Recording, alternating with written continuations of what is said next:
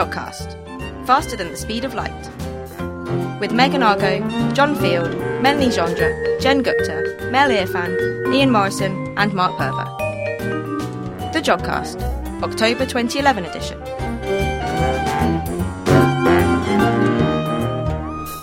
Hello and welcome to the Jodcast. I'm Jen Gupta, and joining me today is Melanie. Hello. Hello. So before we get started, I'd like to apologise for the show going out a bit late. It will at least be October the 3rd by the time you listen to this. Unfortunately, the university decided to turn off all the power to our building over the weekend, which means the website will have been down and we couldn't get the show out. I know. But at least we had a free weekend to like just stay in the sun because it's so beautiful today. Or we could transfer all of our work onto our laptops and Boo. go and. Shush. Shush. Okay. Also, before we get started, we're contemplating having a Jod pub, a Jodcast meetup in London on November the 12th because quite a few of us are going to be in London on that weekend anyway. So if you want to come and meet us, we'll probably, I want to go to the Greenwich Observatory, so we'll probably do that because I get my way. Um, get in touch with us if you want us to keep you informed of what's going on for that. In the show this time, we talk to Greg Sloan about dust and evolved stars, and we find out what you can see in the October night sky. But first, before all of that, here's the news with Megan Argo. In the news this month, a primitive star in our own backyard, Kepler finds a planet with two hosts, and strange goings on in the early solar system. Our current model of the early universe says that, as it expanded and cooled after the Big Bang, quarks began to coalesce to form protons and neutrons, which, when the temperature dropped far enough, began to form simple nuclei. Eventually this material, mainly hydrogen with some helium and trace amounts of lithium, began to clump together, forming the stars and galaxies that we see today.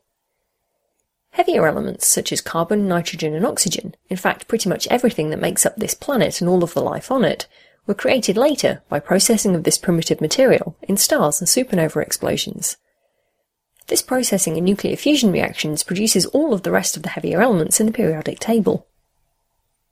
Since less massive stars last longer before running out of fuel, there should be a population of very low mass stars which have been around since the early days of the universe. Such stars would be small, dim, and have extremely low proportions of elements heavier than hydrogen and helium, and, in a paper published in the journal Nature on September the 1st, a team led by Elisabetta Caffau at the University of Heidelberg in Germany have found just such a star in the halo of the Milky Way, but with an unusual chemical makeup. The star, located in the constellation of Leo and known as SDSS J102915 plus 172927, has been found to have the lowest amount of elements heavier than helium of all stars yet studied, a quantity known as metallicity. While a few other primitive stars with very low metallicities have been found, the others all have carbon, nitrogen and oxygen in far greater quantities than would be expected for stars from the very first population. It is thought that low-mass stars such as these could only form after the interstellar gas had been enriched by supernova explosions with elements such as carbon and oxygen, since these elements act as a vital cooling agent, reducing the temperature of the gas cloud to the point where gravity can begin to overcome the pressure and cause the clumping which eventually leads to stars. This conclusion means that the low abundance of elements including carbon, nitrogen and oxygen in the newly discovered star does not fit with current models of star formation in the early universe. A further puzzle with this star is the amount of lithium it contains. Its lithium abundance is at least 50 times smaller than that predicted by Big Bang nucleosynthesis. The likely explanation is that the stellar material must have experienced temperatures greater than 2 million Kelvin, the temperature required to destroy lithium. While the chemical composition of the star is something of a challenge to current models of early star formation, along with other examples that should be unearthed in planned surveys, it should provide clues which will help in our understanding of the very first stellar population. Much later in the universe's history, when previous generations of stars had enriched the interstellar gas clouds with significant quantities of heavy elements, planets began to form. The formation of rocky planets such as the Earth requires substantial amounts of elements such as iron, oxygen, nickel, and magnesium, so they could not form until at least some of the first generation of stars had died. We currently know of more than 680 extrasolar planets in the Milky Way, with several surveys searching for new examples. One of the latest is Kepler 16b, the first planet confirmed to be orbiting a double star. This so-called circumbinary planet was discovered by the Kepler spacecraft, a probe which stares at the stars in one patch of sky continuously, watching for the tiny dips in brightness caused by planets passing in front of their host stars.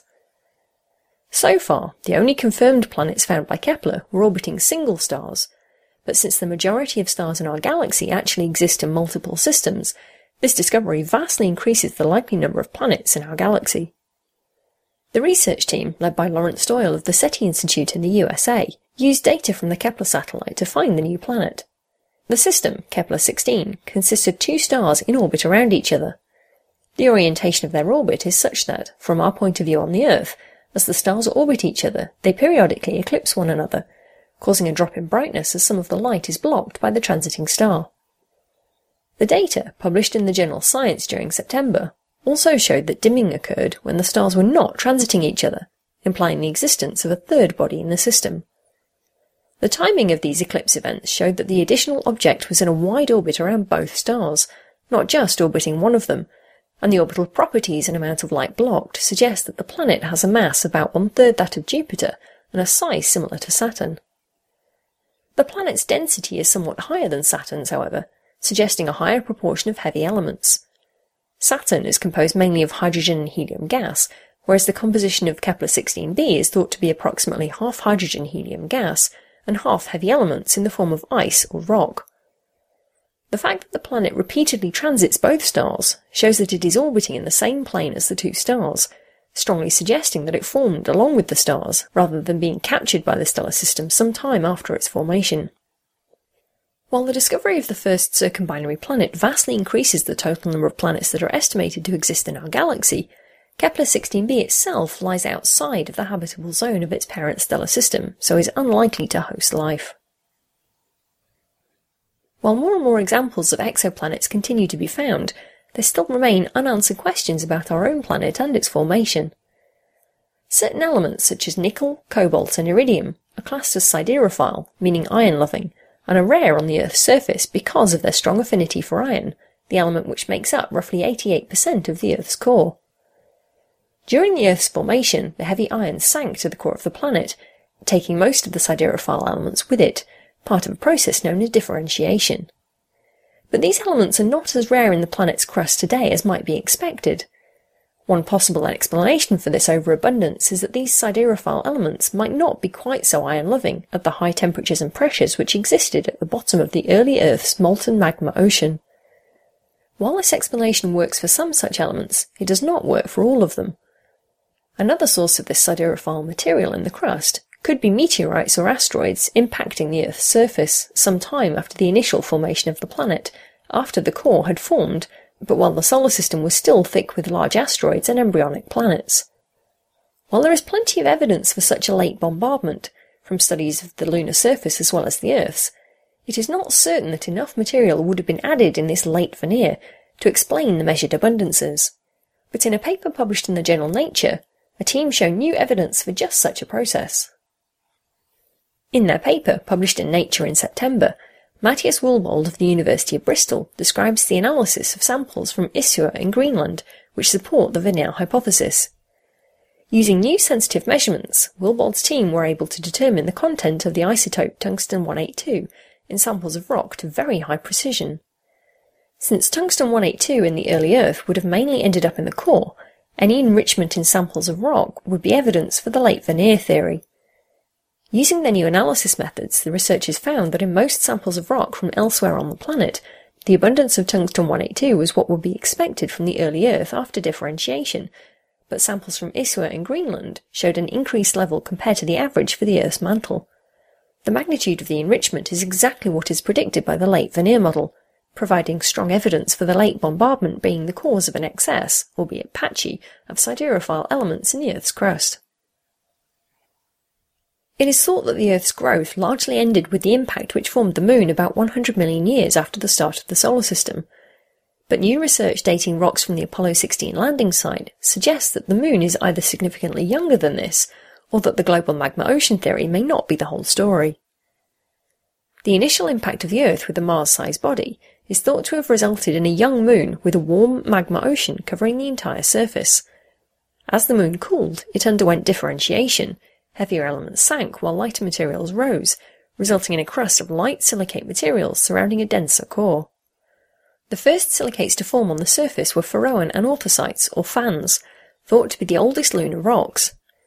However, attempts to date samples of such rocks from the Apollo missions have given ambiguous results.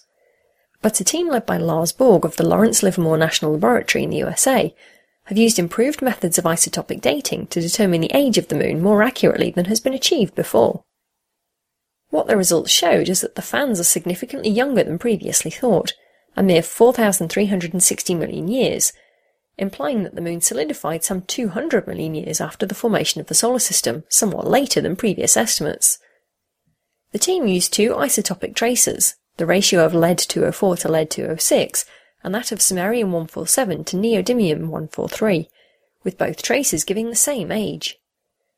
Comparing this new result with the ages of the oldest rocks on the Earth, zircons from deposits at Jack Hills in Western Australia, suggests that the Moon differentiated some 30 million years after the Earth, implying either that it accreted very slowly, or kept enough internal heat to delay the solidification of the surface magma ocean. The alternative explanation is that the sample is not from cooling of a global magma ocean, but instead is the result of a more recent melting event since the magma ocean theory, which is used to explain the observed planetary structures, was developed using these rocks. And finally, September saw the launch of another mission to the Moon, the Gravity Recovery and Interior Laboratory, or GRAIL. Based on a tried and tested concept, the twin spacecraft will orbit the Moon, mapping not its surface but its interior. The two probes are built using the same design as the Gravity Recovery and Climate Experiment, or GRACE, another pair of satellites which have been in orbit around the Earth since 2002, mapping the planet's gravity field in exquisite detail. Although carrying several cameras, the Grail satellites are not mapping the surface, and the returned images are not the point of the mission. The satellites actually only carry one scientific instrument, a high frequency radio link between the two craft, which will be used to measure the distance between them to very high precision as they orbit the Moon at a height of 55 kilometres. When one of the probes passes over a region of higher density, like a mountain, the slight increase in gravitational force will cause it to speed up slightly, altering the separation from its companion. The result of the mission will be the most detailed map of the lunar gravity field ever made, helping scientists understand events such as giant impacts and how the moon's layers formed as it cooled, results that, in turn, could help in our understanding of the entire inner solar system, including our own planet. Thanks for that, Megan. So I keep on going on about how there's too many people with their names beginning with M in the Jodcast. I don't see what you mean. I don't know. There's Mark, there's Melanie, there's Megan, and now we've got a new Jodcaster, Mel. So Mark and Mel talked to Greg Sloan about evolved stars. At least the speaker is Greg with a G. Here's the interview. Today, Mel and I are interviewing Dr. Greg Sloan of Cornell University, New York State, and he works on evolved stars, dust and the chemical evolution of galaxies. At least that's as much as I know because I don't know all that much about what you do. So perhaps you could just tell us what kind of research you're interested in at the moment. Well, let's see. I could tie this into the chemical evolution of galaxies because evolved stars uh, inject a lot of freshly processed nuclear products back into the interstellar medium. So in that sense, that's that's my I mean that's my focus, right? So in other words, these stars they're the source of this stuff, and so I focus on them, how they die, and how they can inject the stuff back in because if they take a long time to go through this death process, if it's a big, long, agonizing, slow, painful process, then they can actually generate a lot more heavy elements and inject them back in. But if it goes really quick, they don't do so much for us. Okay. So it's kind of a question of over the history of the universe, how the initial conditions of the stars have changed and how that changes what they can produce. So to you, so, the stars are the things that are seeding the galaxies with the sort of materials we see around us today. Yes. Yeah. So the really massive stars are supernovae, and they're responsible. They become supernovae, and they're responsible for a really big fraction of this of this enrichment. And then less massive stars, like the sun, to stars up to a few times the mass of the sun, are responsible for the rest. And I've been focused on those because uh, I mean the supernovae happen really quick. It's kind of hard to figure out exactly what they're doing. Okay. And do you look mostly around in the Milky Way to see what the local galaxy is like, or are you able to look at other galaxies out there as well? Well, we started with the Milky Way because these evolved stars are actually some of the brightest stars in the sky, especially if you look at infrared wavelengths. As you go from the optical to infrared, these stars they start to dominate the sky. Most everything you can see in the infrared is a, is one of these is one of these evolved stars. So that's how I started. But in the past couple of decades, as I've been going, the, the telescopes have gotten better and better, and, and we can see further and further. And and so now I've been picking out individual stars in some of the nearby galaxies to the Milky Way, which has been a lot of fun because these stars are they were born in very different conditions. They were born with you know much more like the early primitive universe with very few heavy elements. We should probably back up. This is one point, and one of the key things that people should realize is that when the universe formed, there was pretty much nothing but hydrogen and helium anything heavier than that, carbon, nitrogen, oxygen, and all the heavier elements, you had to wait for stars to form and then die and blow the stuff back out into space before you could have any of this stuff. And so, you know, for the first few billion years after the, the universe formed, if we understand this correctly now, you couldn't even make planets because you didn't have any of these heavy elements. So everything that And we see down here on Earth is all part of a recycled. Oh, sure. process. Yeah. You know, I always, um, the- the- Carl Sagan, who he actually taught at Cornell, right? And so before me, much better than me too, I, I should add. But, you know, he always likes to say things that people are made of star stuff. And this is, this is completely true. You know, so all the, you know, everything besides the hydrogen in us, we don't have a lot of helium in us. Everything besides the hydrogen was all generated by stars. And you have to wait a long time from the beginning of the universe to build up enough of those heavy elements to make life, to make planets, all of that. And so this is when I'm trying to convince people to pay for my research. Hmm. You know, you always want to sort of put this in at the beginning that this is kind of what we're trying to get at is, is the enrichment history of the universe and the, and the, and the abundance history. But in the end, I don't really pay much, too much attention to the galaxies. I, I like looking at the, at these stars. Okay. Where does the sort of the abund- well, say for a stereotypical star after it dies, where does it reach the end of fusion? What what kind of elements are we talking about? It's spitting out. All right. All it reach- Okay, well, just to, just to start, so most stars they spend most of their lifetime in what we all call the main sequence. You guys have probably mentioned that one on other podcasts, right? And on the main sequence, they're fusing hydrogen into helium, so you get less hydrogen, more helium. But then as stars, yeah, so then stars they evolve as a red giant. They're just they're still doing that, but they can't do it in the core because the core is just inert now. It's just it's just all helium, and they can't make anything bigger. But on the then they they basically go through a few uh, bends and twists, and they finally reach this point where they're fusing helium. It takes three helium nuclei to make a carbon atom. This is a really bizarre process because it turns out you have to make beryllium, and beryllium happens to have this this this one state where it has a high cross section, and you can actually kind of make this leap, and you can make carbon from that. This was a big, uh, a really big deal when they dis- when they figured this out in the early 1950s. Ed Salpeter at Cornell mainly was kind of part of that, so I know all about this lore. So then carbon is being formed late in the lives of the Very, stars. yeah, right at the end, and and uh, so more massive stars can make heavier elements. They'll make more nitrogen. They'll make they'll make oxygen, and then all the heavier stuff. You kind of for most of that you have to look towards the really massive stars that become supernovae. But most of what's left, if you take hydrogen and helium and you remove it, most of what's left in the universe is carbon, nitrogen, oxygen, and the same is true for most of the planets around the sun. We're kind of the exception because here you see heavier stuff because the there's no helium and hydrogen to dilute it, or very little. So we are somewhat of an exceptional kind of on our solar little system. on our little well no we're we're an exception on our little terrestrial world called earth okay. right you know if you look at most of the mass in the solar system that's not in the sun it's in jupiter and saturn and uranus and neptune and they're mostly made of hydrogen just like the sun So finding worlds like the Earth around other stars might not be just as simple then as finding something that's in what we call the habitable zone where the temperature is right, but also the abundances of materials is important. well they're hard to see right they're you know all the tr- all the tricks that people use i don't actually I, I haven't done too much in the exoplanet hunt it's kind of fun to look over the shoulders of some of the people who are doing it. But yeah, the, basically all the methods that we use to find these things are very biased towards the more massive, the Jupiters. There, we're getting to the point where you can find. Well, they're getting to the point where they can find terrestrial worlds, but we're not quite there yet. Getting close. Yeah. So my focus is more just looking at these stars as the machines that generate these elements that enrich galaxies, you know, in the universe. And when you look out into the neighboring galaxies and you see that these stars are different in composition to the ones around us, why is that? Is that a selection effect, or are those galaxies actually ha- have had a different history? They've had yeah, they've had a different history. So the the Milky Way is very special. We you know it's it's a spiral galaxy. It has a disk, and in that disk there's been a lot of star formation over the past all of them 13.7 billion years. And so, you, so you've had a lot of star formation, So you get a lot of stars making heavy elements, and then that material forms into new stars. And so it just keeps enriching and enriching and enriching. And so we get up to what we call solar abundances. But most galaxies out there, they're not spirals. They're just ellipticals or spheroidals, and they have no disk. And so the star formation rates are much lower. In many cases, the star formation rates are pretty much zero these days. They've gone through a few episodes where they produce stars. So the enrichment history is much different. They haven't made a lot of stars, so they're they're much more primitive. They're much closer to the abundances, the the abundance patterns that we had at the, at the very beginning of the universe.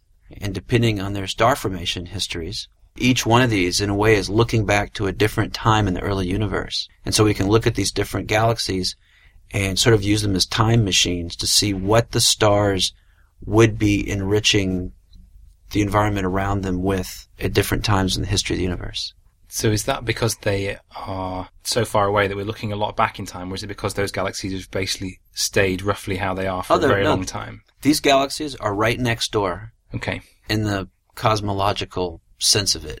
These galaxies are only, you know, hundreds of thousands of light years away. They're, in fact, the ones that we're looking at are considered to be in the Milky Way half of what we call the local group. So there's maybe a dozen or a couple dozen of these galaxies orbiting around the Milky Way, and then there's another similar number orbiting around M31, the Andromeda galaxy, and there's a few odds and ends to add to that, but that basically makes up the local group. And we're still, we're all within what, couple million light years from the Milky Way? So nearby cosmologically.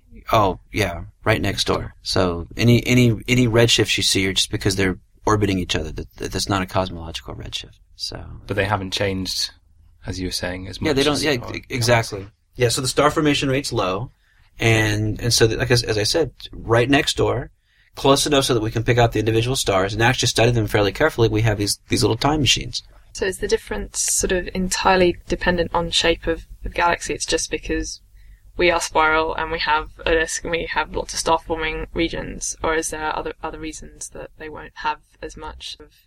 Oh, that's an interesting question, and a little bit outside of my research area. So this is just, I mean, I can just kind of pass along what I think I know from uh, going to talks and seminars and, and reading some of the papers. Yeah, even in a spiral galaxy, it seems like the star, there- there's sort of a, a level of star formation rate, which is certainly high compared to what you see in, in elliptical. But the star formation rate, as I understand this, really is driven by mergers and encounters with other galaxies.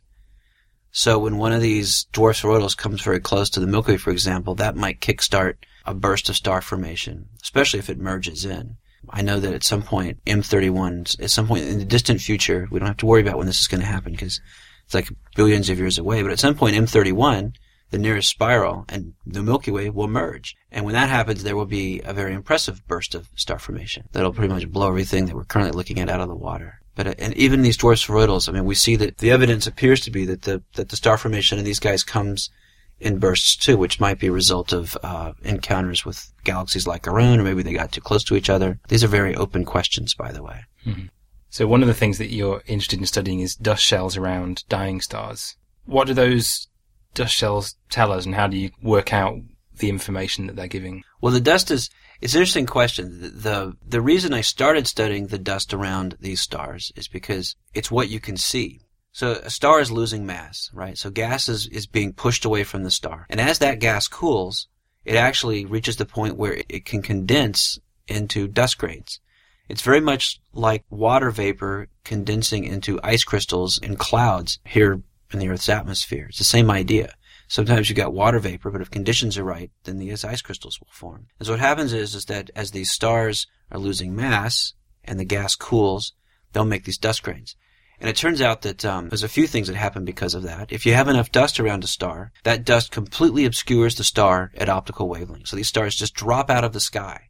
And this has actually happened, you know, where stars were visible and then there's a huge dust formation event, usually because it's in some kind of interacting binary system or something very strange, but this, you know, these, these dust formation events happen and the star just gets really, really faint.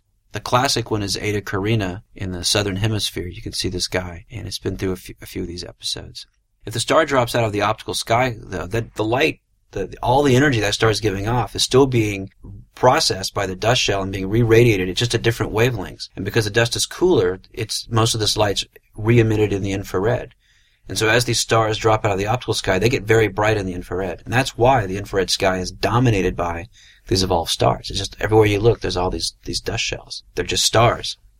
Over what sort of timescale would it suddenly drop out of the optical and flare up in the infrared? Well, for the kind of stars I look at, it would take a while. But for some of these events, it literally it happens over the course of a few months. You know, somebody goes out and they're kind of checking through the objects they looked at a couple months ago, and boom, that one's not there.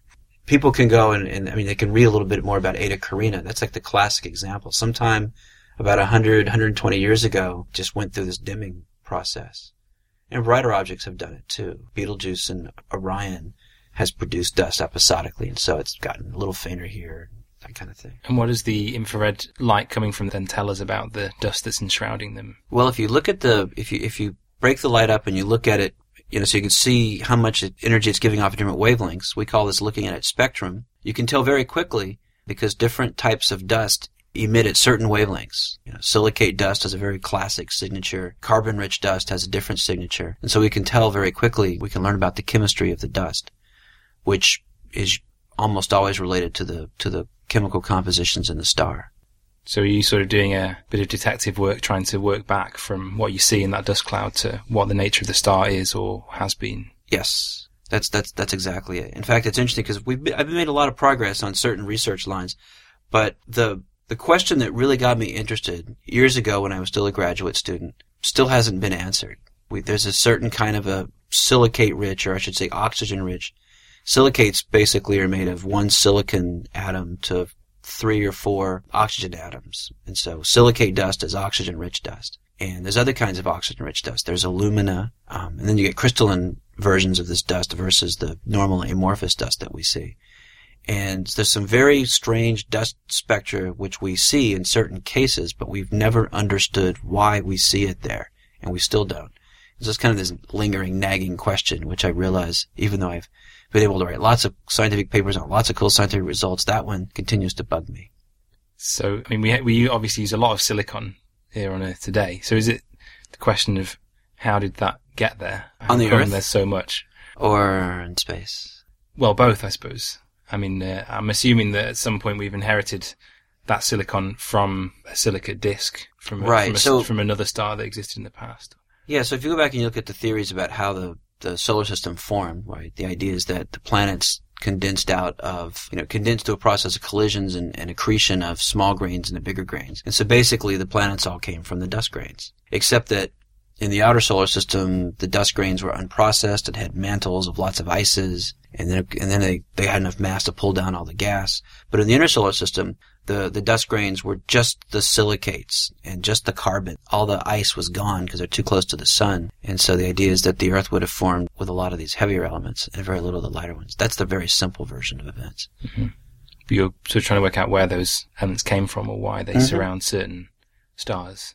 Yeah. So the question is, you know, I, said earlier, I said that anything heavier than carbon, nitrogen, oxygen is produced in supernovae. The, that's the short answer. The longer answer, some of the more massive stars, which still behave, still evolve like the sun, they can produce some of these heavier elements. We know that now, if they can hang around long enough in these last phases of their life. There's a, a woman named um, Amanda Karakas who works in Australia who's been doing a lot of really good stuff, and then John Lattanzio as well. And by the way, if I mispronounce those names, you just have to edit that part. okay. But uh, so they've been doing lots of really cool models, lots of really good models showing these more advanced nuclear reaction sequences and stuff. But these all depend on how much mass the stars have lost up to that point, because that's what's going to determine how hot the gas is inside, and that's going to determine what drives the reaction rates. And so it's all intertwined. And I'm very interested in the questions of about how this dust forms, how the you know the composition of the dust is related to the properties of the star, and then how the composition of this dust determines how much mass the star is going to lose. Because once you get the dust condensing out of the gas, the radiation pressure of the star can usually drive the whole mass loss process, but you have to cross that threshold to get there. So it's all this really intertwined series of questions, and the, answer to one is interrelated to the answers to the others. So it's a it's a big fat mess Okay. and it's and it's our job to sort of solve the puzzle one or two piece at, pieces at a time, right? You sort of assemble what we got and kind of go from there. Would you be able to use the dust clouds to say how old that so like if you were looking at a star and it was in the optical and then over a period of a couple of months it suddenly switched off and went into infrared, so you know the dust cloud has just formed. Can you tell the age of the star, or would you already need to know the mass? Is it too intertwined with other variables? It's pretty intertwined. We can't. It's very difficult to figure out how old the star is. Typically, what we do is we look. Um, ideally, we can we can observe some of these evolved stars in a cluster of stars.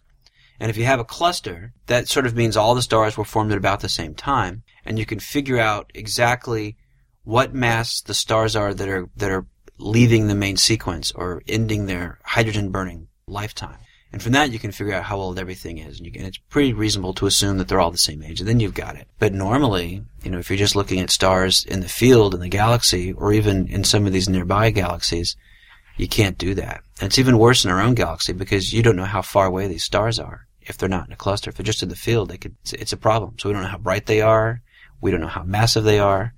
This is one the, another reason that drives us to look at these stars in these nearby galaxies because we know how far away they are which means we can we can work out exactly how bright they are, how luminous they are intrinsically. And if you can make conclusions about the chemistry of those type of stars, then perhaps you can relate their stellar type to ones that are in our galaxy and f- kind of find out how far away they should be according to the models of what the star is. You'd think, I guess it's a bit complicated. I have played some, uh, you know, I've played some games with trying to, to develop some other ways of, of estimating their distances. But remember, even, you know, even if I've got a good method, we have a couple of them that we've worked out now. We've actually done that with, with some of the people who have been here at Manchester. Eric Lagadec, who was, you know, here for a bit, and, uh, Mikako Matsuura, who was here before him.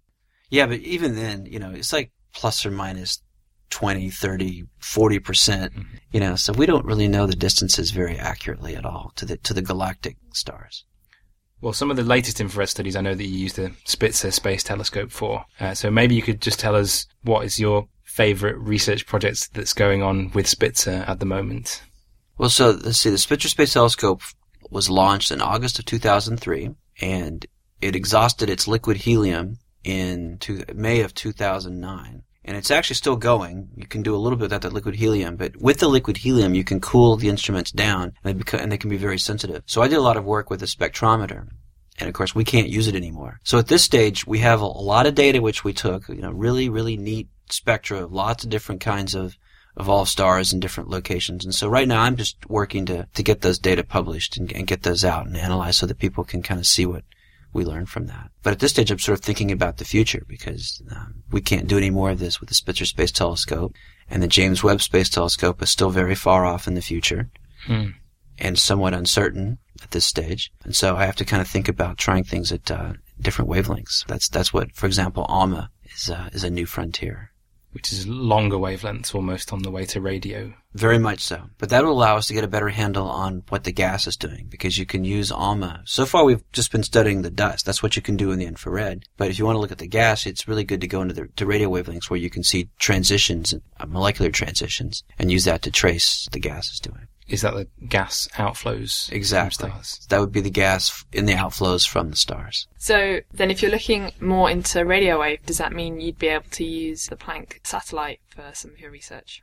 Well, Planck is it's interesting because, of course, all of the objects we want to look at are just sort of foreground objects in the way that they have to get rid of from their sample to do what they want to do. I haven't thought too much about that. I'm not quite sure. I know that the, the you know Planck is sort of the latest version of this effort to map the anisotropies, the, the variations in the cosmic microwave background. One of the first experiments to do that was uh, COBE. What was what did COBE stand for? The Cosmic Background Explorer. I get vague on, on, on these acronyms after a while. But COBE had a whole bunch of different detectors and experiments on it. And some of those have proven really useful to, to my collaborators. I've been relying on, on their work on this, but those are much shorter wavelengths. You, you, you could do continuum dust emission at these really long wavelengths if the dust were very, very cold.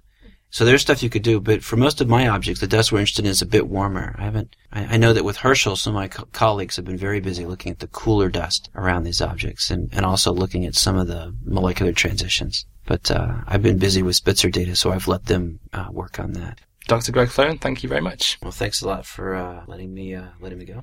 Thanks for that, Mark and Mel. Now it's the time for, you know, the things that we don't know where else to put the odds and ends. So, do you have anything? I do, but I also have a cold and a very bad throat, so I'm going to try and keep this brief. on the 29th of September, China launched its first space laboratory, which is called Tiangong 1. Wow, you speak Chinese so well. I know. Well, we did a video a while ago at the Museum of Science and Industry, which was about the Chinese space program. So if you want to know a bit more of history about that, you can check that out on our website. This was launched on a Long March rocket. Um, it's going into orbit about 350 kilometers above the Earth.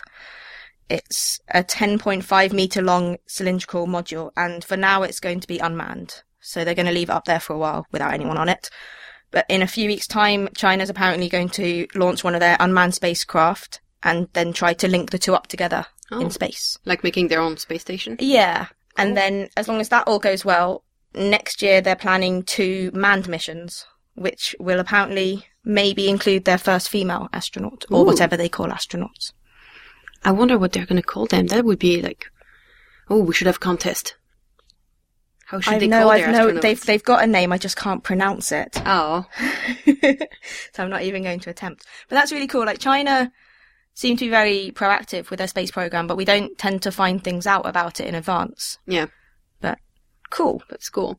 I have something that's uh, also space related. So the uh, NASA announced that uh, they're starting the development of a space launch system, an advanced heavy lift launch vehicle. So you know how they stopped the shuttle and we were all sad because Yeah. you know no more shuttle. But they're gonna have like a new thing. Um, it's it's a more commercial thing where they're gonna use it to bring people and stuff on the space station. But um, they also say that uh, it uh, it will go to Earth orbit and destinations beyond. So So this is one that NASA's developing to take us to asteroids and stuff. And I'm, then I'm guessing, yeah. they're paying private companies as well to do the ISS stuff. Yes, that's I think that's, to NASA uh, now. I think that's the plan. And uh, so they use the technologies from Space Shuttle program and the Constellation program. So that's the one that they cancelled. They canceled, yeah. And so they're hoping to have their first flight uh, around 2017. So Okay. that's pretty cool. I'm happy to know that because I was sad when the shuttle stopped. Yeah. And then on an unrelated news, Okay. I know it's not related, but it's about um, it's still about space. Isn't everything on the Jodcast about space? Yeah, but this one's about space and dinosaurs. Come on, That's my That's the coolest. combination.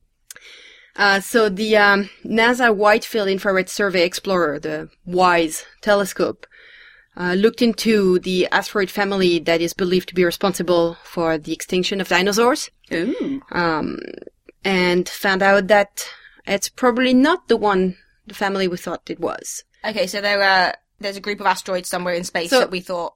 yeah, basically the idea, like there was a paper in 2007 that said, well, there's this big family of asteroid that comes from the collision of a big asteroid and another big asteroid. It's called the Batista or Batistina. Yeah, it's called This the is- Batistina. This is an episode where we can't pronounce anything. Yeah, we That's can't fine. pronounce anything. Um, family of asteroid, and so the idea is that there's this asteroid that got hit by another one. It made a lot of debris, and they expanded and everything, and then one of them hit Earth. Okay. And the what they did is that they calculated the age of the uh, original asteroid by looking at optical light, like in 2007, and said, well, the collision must ha- have happened about 160 million years ago.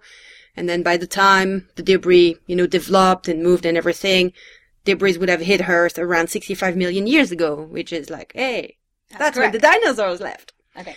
Um, and they did that by looking at um, optical light being reflected off the asteroid. Yeah.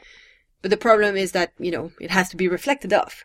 Whereas if you look in infrared, which is what WISE did, you look at the light actually from the asteroid, emitted by the asteroid. So this is kind of like using a heat camera on it. Yeah, pretty much. And so they redid the calculation using infrared instead of optical, and they said, well, actually, we think the uh, edge of the collision is about 80 million years ago, so half the age we thought it was, which means that it would not be possible for this asteroid family to be the one that killed the dinosaurs. Oh. So we still think asteroids killed the dinosaurs. We just don't think that the one, the family we thought. Okay. Um, So now we need to go and find it. I guess so. Cool. Let's go on a mission, a Jodcast mission. Find the uh, killers of the dinosaurs. If only the space dinosaurs had lasers, then that would be my favourite ever. Couple more things. Um, the 4th to the 10th of October is World Space Week, as it is every year. So if you go on worldspaceweek.org, you can find out what events are going on in your country. There doesn't seem to be too much going on in the UK, but there's lots going on elsewhere. And finally, we've had some really good um, aurora displays recently. There's a really cool picture that I saw that was taken from the International Space Station, Ooh, cool. looking down on the southern aurora. So I think that's the aurora australis Yes. and that was taken on September the 17th, and it's really, really awesome. That is brilliant. So we'll link to that in the show notes. And the aurora's been so good that it's actually been seen all over England. It's come quite far. I- I haven't far seen any in. Manchester. Well, that's because it's always cloudy here. Oh. But Science Oxford on Twitter was posting some pictures and a time lapse that they took in Buckinghamshire on the 26th and 27th of September. Very cool. Yeah, and I I think like it was pictures. I think it was seen as far south as Winchester, which is where I'm from, so I'm jealous. But my parents didn't see it, so that's fine. Okay. And if you want to know what else is up in the night sky as you're out there looking for the aurora, here's Ian Morison to tell you what you can see in the northern night sky this month. Well, October 2011. I've just got back from a lovely few days at the Equinox Star Party at Kelling Heath in North Norfolk, where everything is done to keep the light levels down. It's a sea of little red lights all around the place. You're not allowed anything bright. And it is amazing what you can see if your eyes get fully dark adapted from a really dark site. So I would urge you, sometimes when there's no real moon around, to get somewhere like North Norfolk, North Devon, Mid Wales, or even Galloway in Scotland, where it's really dark. It's amazing what you can see with the Milky Way arcing overhead, coming down through Cygnus. And uh, if it is really dark, you'll see there's quite a nice dark region splitting up the Milky Way. It's called the Cygnus Rift. And that's around, of course, the so-called summer triangle, which we still see very well in autumn, from Altair in Aquila, Vega in Lyra, and Deneb in Cygnus the Swan. As I've said before, if you run with some binoculars up from Aquila towards Vega, you'll find a nice asterism, which is called Brocchi's cluster, or the coat hanger, because it looks just like an upside down coat hanger. If it really is dark, you'll make out a very sweet constellation called Delphinus the Dolphin, below and to the left of Cygnus the Swan, and above that, there's a tiny constellation called Sagitta the Arrow. If you've got some 10 by 50 binoculars, say, and it really is dark, find the head star, the tip of the arrow, and gently sweep upwards. You may well pick up a little fuzzy blob. It's called the Dumbbell Nebula. It's a planetary nebula. It's what happens when a star like our sun comes to the end of its life.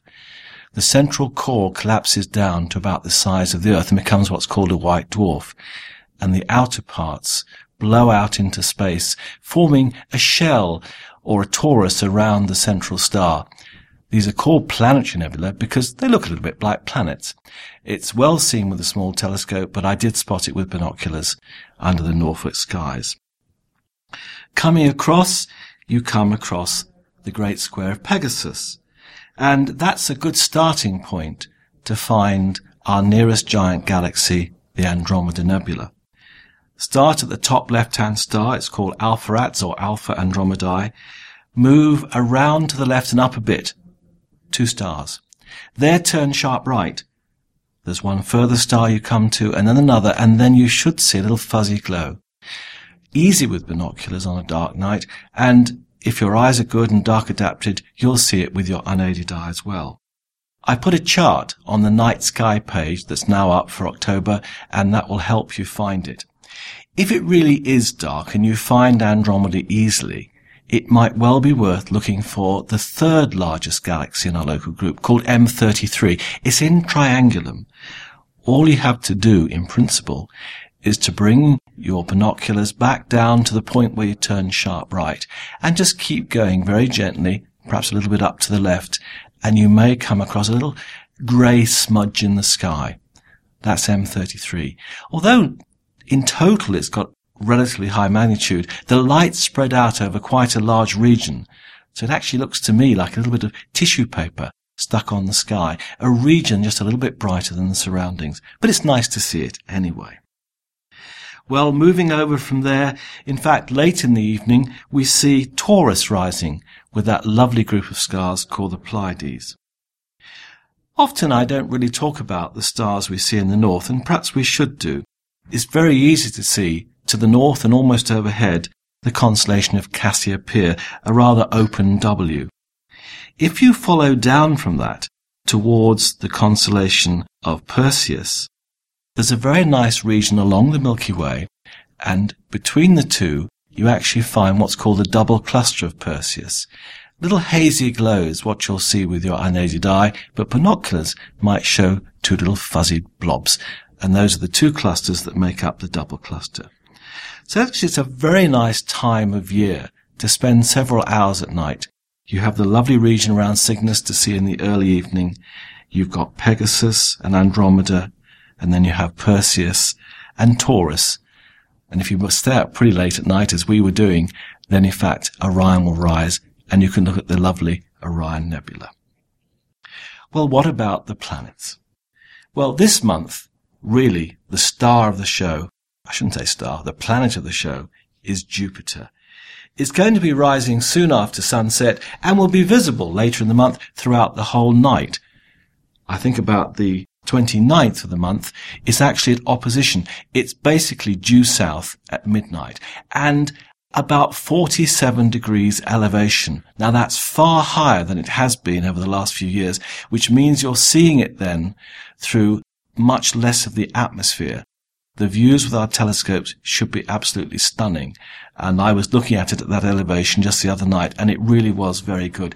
I cannot think of any better reason for buying a small telescope at the present time just to have a look at Jupiter and its four Galilean moons It's going to be 50 arc seconds across by the end of the month. And that's because, in fact, Jupiter is currently quite close to perihelion, which means it's nearest the sun, which of course means it's nearest the earth. So it's about as big as it ever gets in the sky. The equatorial belts are there. The south one has come back. It was missing last year. And nestling in it, you'll find the great red spot. Not that easy to see, but I have put a list on the website which tells you some times in the evening when the great red spot is actually on the meridian. That's facing directly towards us. That may help you find it. Well, Saturn and Mercury we don't see this month. Saturn passes behind the Sun on the 18th. That's superior conjunction. And we're not going to see that until it reappears in the pre-dawn sky in a month or so. Likewise, Mercury passed behind the Sun on the 28th of September, so it's still behind, and we won't see that either. But we haven't quite finished, because we have Mars. Now, as of the 1st of October, Mars lies in Cancer, and it's basically moving down to the left from the lovely little cluster called the Beehive Cluster, or Praesepe. So it's moving down from Cancer towards Leo. It's about 5.2 arc seconds across at the moment, which is not very big. It is possible under nights of good seeing, you might just make out some of the more obvious details, such as the V shape of Syrtis Major and the North Polar Cap. But time will come when it's over 10 arc seconds across early in the new year, and that's when we'll have a lovely view, and it will be our star planet early in the next year. And finally, Venus. Well, that passed behind the sun on the 15th of August, and it's still fairly far on the far side of the sun, so it's 94% illuminated, and it's about 10 arc seconds across. It gets much bigger when it's nearer to us. It's only just visible after sunset at the beginning of October. You might just pick it up if you have a very low southwestern horizon it's at a magnitude of minus 3.9, so it's quite bright, but low down, you may well need binoculars to see it. Venus will be better towards the end of the month when it's actually further away from the sun and somewhat easier to spot. Well, finally, some highlights. Well, there is one possible dramatic event this month, but it's only possible. If it's clear on October the 8th, that's a Saturday, in the evening, from about 8 o'clock onwards, try and get yourself somewhere where it's pretty dark and you have a very good low northwestern horizon. Looking up towards Vega, which is now beginning to set in the northwest. because there is the constellation of Draco the dragon. It is the radiant of a meteor shower we call the Draconids because they come from the constellation Draco. And they result from the debris released as the comet Giacobini-Zinner goes round the sun.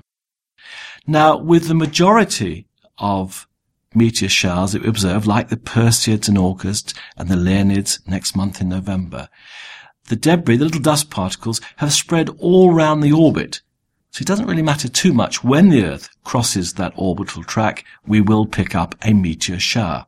Now, the particles from the Draconids have not yet managed to spread round the orbit. And so we only get a shower when we are relatively close to where the comet is in the sky. And that happens about once every 13 years. And it's pretty obvious this must be one of those years. But when it does, because that material is still pretty well clumped, you can get what is called a meteor storm, which when the peak rate of meteors that you see might exceed 100 per minute or around 6,000 per hour. That's really quite dramatic. One of these was seen in 1933. Interestingly, in 1946, Bernard Lovell at Jodrell Bank, our observatory, the University of Manchester's radio observatory, detected a daytime shower from these little dust particles, which was also around 6,000 per hour. Now, we do not know we'll get something as dramatic as that, but we don't know how good it could be. The peak time is between 8 pm and 10 pm on the evening of October the 8th. If it is clear, I do urge you to go and try and have a look. You never know what you might see. But please don't blame me if you don't see very much. There's another meteor shower in October around the 21st. It's called the Orionids. In fact, it lasts for a few days, so any clear night around that, do have a look towards the constellation of Orion or above it in the sky is preferable as that rises late in the evening or in the early morning. Sadly, we'll have a waning gibbous moon and that will hang in the east, so that will hide the fainter trails, but it's nevertheless worth a try. So before dawn, when Orion's high in the southern sky, you should have a chance of seeing some of the Orionids around that time. They're interesting because we believe they're dust particles released by comet Halley, the well-known comet. Also, this month, it's well worth searching for both Neptune and Uranus. And I've given you little charts to show you where to look around 24th to 28th of October, that's when there's no moon in the sky. You'll have much better chance to see it. Interestingly, as I think I said last month, Neptune is very close to its discovery position in 1846. It completed its first orbit on July the 11th, but because of the Earth's positioning around its orbit around the Sun, it will actually get back to the precise spot where it was first observed, I think on my birthday, November the 22nd. So I'll mention that next month. So there we go. Quite a nice lot of things to look for this month. It is good when the nights get longer. We haven't got to wait up quite so late or get up so early to see the night sky. Good hunting.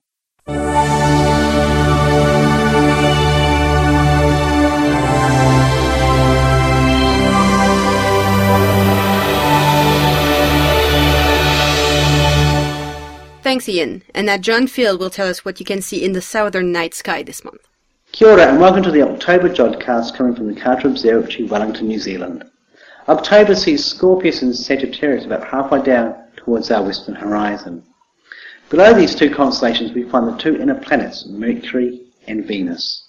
Venus will set about an hour after sunset at the start of the month. Mercury will also be in the twilight sky by mid-month. By month's end, both planets will appear close together in the evening sky, and on 28th of October they will be in conjunction with the crescent moon.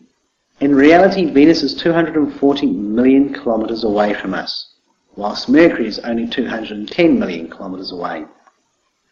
Both will draw closer towards us by month's end. Mercury is a disappointing object for a telescope.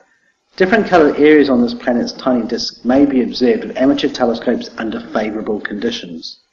Both Mercury and Venus will reveal their phases in a telescope which will change as the planet orbits the Sun. The Messenger spacecraft currently in orbit around Mercury has been returning high detail images of the planet's surface. A laser rangefinder has been busy creating a topographical map of the surface and an X-ray spectrometer has been studying the chemical composition of the surface. After twilight on moonless evenings, the diurnal light may be visible in the west. It is seen as a faint, broad column of light and is sunlight reflecting off dust in the plane of our solar system. You'll need a reasonably dark sky to observe this, but I saw it quite easily in Rarotonga in late August and pointed out to a number of people. Jupiter is rising in the east after sunset and will be high up in the northern sky by midnight. Binoculars and small telescopes reveal Jupiter's four largest moons, which will change position from night to night. If you cannot see all four moons, the missing moons, one or more, may be hidden behind Jupiter in its shadow or transiting the planet's disk. The brightest true star in our evening sky is Canopus. It will be found in the southeast after sunset and will slowly climb higher in our southern night sky as night progresses.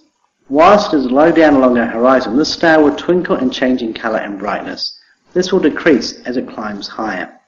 Canopus is estimated to be 300 light years away from us and 13,000 times brighter than our Sun. Tamari Canopus is Atutahi, the High Chief of the stars. Canopus is in fact the second brightest star in our night sky and is only outshone by Sirius. Sirius, though, by comparison, is only 26 times brighter than our Sun and 9 light years away from us. Sirius will rise in our eastern sky after midnight, and when it does, the three brightest stars in our night sky, Sirius, Canopus, and Alpha Centauri, will be sharing the sky along the southern Milky Way. Tamari Sirius is Takarua, the winter star. The southern cross, Crux, can be found in the southwestern sky after sunset, and will get lower as the evening progresses. From New Zealand, Crux will never set, it skirts along our southern horizon. Following the Southern Cross are the two pointer stars Alpha and Beta Centauri. In the northern sky we can see a large group of four stars forming the great square of Pegasus. This forms the body of a winged horse and Pegasus was the mount used by the hero Perseus to save Andromeda from a sea monster called Cetus.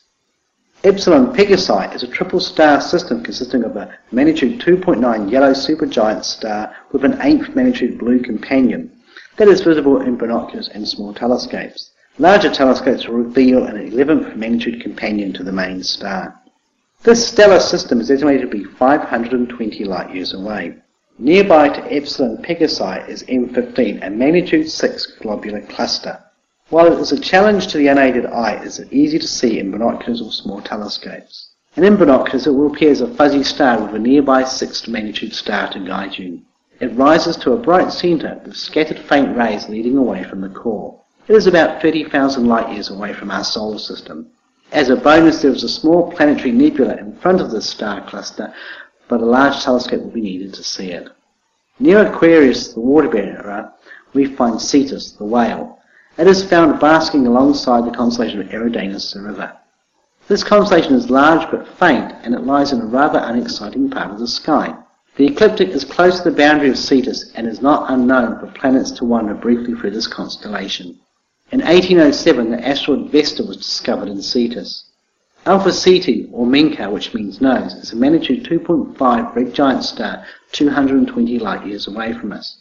In binoculars, you will see a nearby magnitude 5.6 blue star that is about six times further away. Beta Ceti, Deneb Kaitos, tail of the whale, is a magnitude 2.0 yellow giant star. It is actually the brightest star in the constellation and 96 light years away. Gamma Ceti is a beautiful close double star of magnitudes 3.7 and 6.4 colours of white and yellow, and this system is 82 light years distant. Omicron Cetan is a well-known red variable star and was recognised by the Dutch astronomer David Fabricius in 1596. It varies in brightness from about third magnitude to ninth magnitude with a period of between 320 and 370 days. At maximum diameter it is slightly more than 200 times that of our Sun, or roughly the diameter of the Earth's orbit. At maximum brightness it is an unaided eye object, when at minimum good binoculars or small telescope is needed to see it. Cetus contains the interesting star UV Ceti. It is a faint but famous type of erratic variable star known as a flare star. These red dwarf stars undergo sudden increases of brightness lasting for only a few minutes. The outburst of the flare star component of UV Ceti take it from its normal 13th magnitude up to 7th magnitude. Tau Ceti is the closest sun-like star to our solar system at 11 light years. Slightly smaller and fainter than our Sun, this star has been found to have a disk of debris surrounding it. As of yet, no evidence of planets have been discovered in the disk. Perhaps we are just too early. As of mid-September, the number of extrasolar planets discovered has reached 685, and we may reach 700 by year's end. And on that exciting note, we wish all our listeners clear skies from the team here at Carter Observatory. Thanks for that, John. And now we get on to the feedback part of the show. And we have a couple of postcards. They actually arrived before the last show went out, but I kind of lost them in a massive pile of papers on my desk Boo, desk. Jen, boo. I know, but yay, we are talking about them now. the first one is from Marie, aka Reese Pie, who sent us a postcard from Helsinki. She said she's sorry it's not an astronomy related postcard, but the choice was limited, so instead we've got a lovely one of water and boats and a person on a bike in somewhere that I can't pronounce. The view from somewhere. Another Um, thing we can't pronounce. yeah, she says, keep up the great podcast. They keep me entertained when I'm travelling. And there's no mention of cake. Oh. And I have a postcard from Mal, and I'm looking at it and I'm very jealous. It's like pictures of blue ocean and sandy beaches Ah. from the Gold Coast of Australia. And I want to be there. Nice. But um, they do tell us that we are basically the best podcast of all. So I like you a bit more, even though I'm very jealous that you're in Australia. Good. Uh, we also got an email from uh, Victoria Halliday, who says that she was listening to the Jodcast on her 30 minute run. Good for you, running. And um, she said that uh, it was also very good because we were talking about pulsars and white dwarfs, which triggered revision topics for our exams. So, Good. yeah, That's we're, nice. we're helping. Good luck on your exams. Yeah, good luck. On the forum, the forum is back. Woo! Woo. But it actually came back just before the September extra show went out. So lots of people have been very active on the forum, which is always nice. JR Edge has started a discussion about confusing terminology in astronomy. So all those things like how magnitudes are brighter when they're more negative and the whole early type, late type galaxies it always confuses me that was in Yeah. our interview with Martin Bureau. So if you have any confusing terminology that you'd like to talk about, either to rant or to ask us, then go and join in with that. Yeah, and, and don't feel bad if you're confused because I'm an astronomer and I'm confused. Yeah. He's also pointed us to a YouTube channel that's been started by Yale University called Yale Courses. And they have a number of playlists featuring entire lecture courses and also lecture movies. So he's pointed out a couple that Jodcast listeners specifically might be interested in. That's really cool. Earth Unit has told us that we might like to check out NASA's Eyes on the Solar System, where you can visit planets, ride along on spacecraft, and have lots of fun. And finally, Bill Keck too suggested a London job pub, which we mentioned at the beginning of the show. Um, so, November 12th, put that in your diaries, come along on the forum and tell us you want to come, or email us, or whatever. It should be good. On Facebook, Jay Underhay says that he was just listening to the podcast about how you can't hear anything in space and find it very interesting. Thanks, Jay. And Dominic Roberts says, what do you guys think of the Tatooine planet? Cool or what? I say cool. Yeah, I mean, Megan must think it's cool because she put it in the news. Yeah. I think it's really awesome that we found a planet going round two stars, Stars. but I'm not happy with the Tatooine. Oh, come on. Reference, Come on. It's the closest we have. Yeah, but it would more be more like Hoth because it's an icy, Hmm. gassy planet or something. It's not. It's not Earth-like, so it wouldn't be. You wouldn't ever have Luke Skywalker standing looking at two sunsets. I'm a massive Star Wars geek. I should probably stop. On Flickr, we've had some really great photos added to the group, so you should go and check those out. My favourite one is a photo of a pylon with star trails around it. It's really pretty. Very nice. So if you want to get in touch with us, you can do so via the website at www.jodcast.net, On the forum at forum.jodcast.net, on Twitter, twitter.com slash jodcast, on Facebook at facebook.com slash jodcast, on YouTube, youtube.com slash jodcast. And on Flickr at flickr.com slash groups slash jodcast. And that brings us to the end of the show, so all that's left to say is thank you to Greg Sloan for the interview, The editors were Adam Avison, Megan Argo, Claire Bretherton, Mel Irfan, and Mark Purver, and the producer was Jen Gupta. and I'd like to apologise if I sound rubbish this show because I am ill. You sound lovely. Aww. So until next time, Jot on. Bye, everyone. Bye.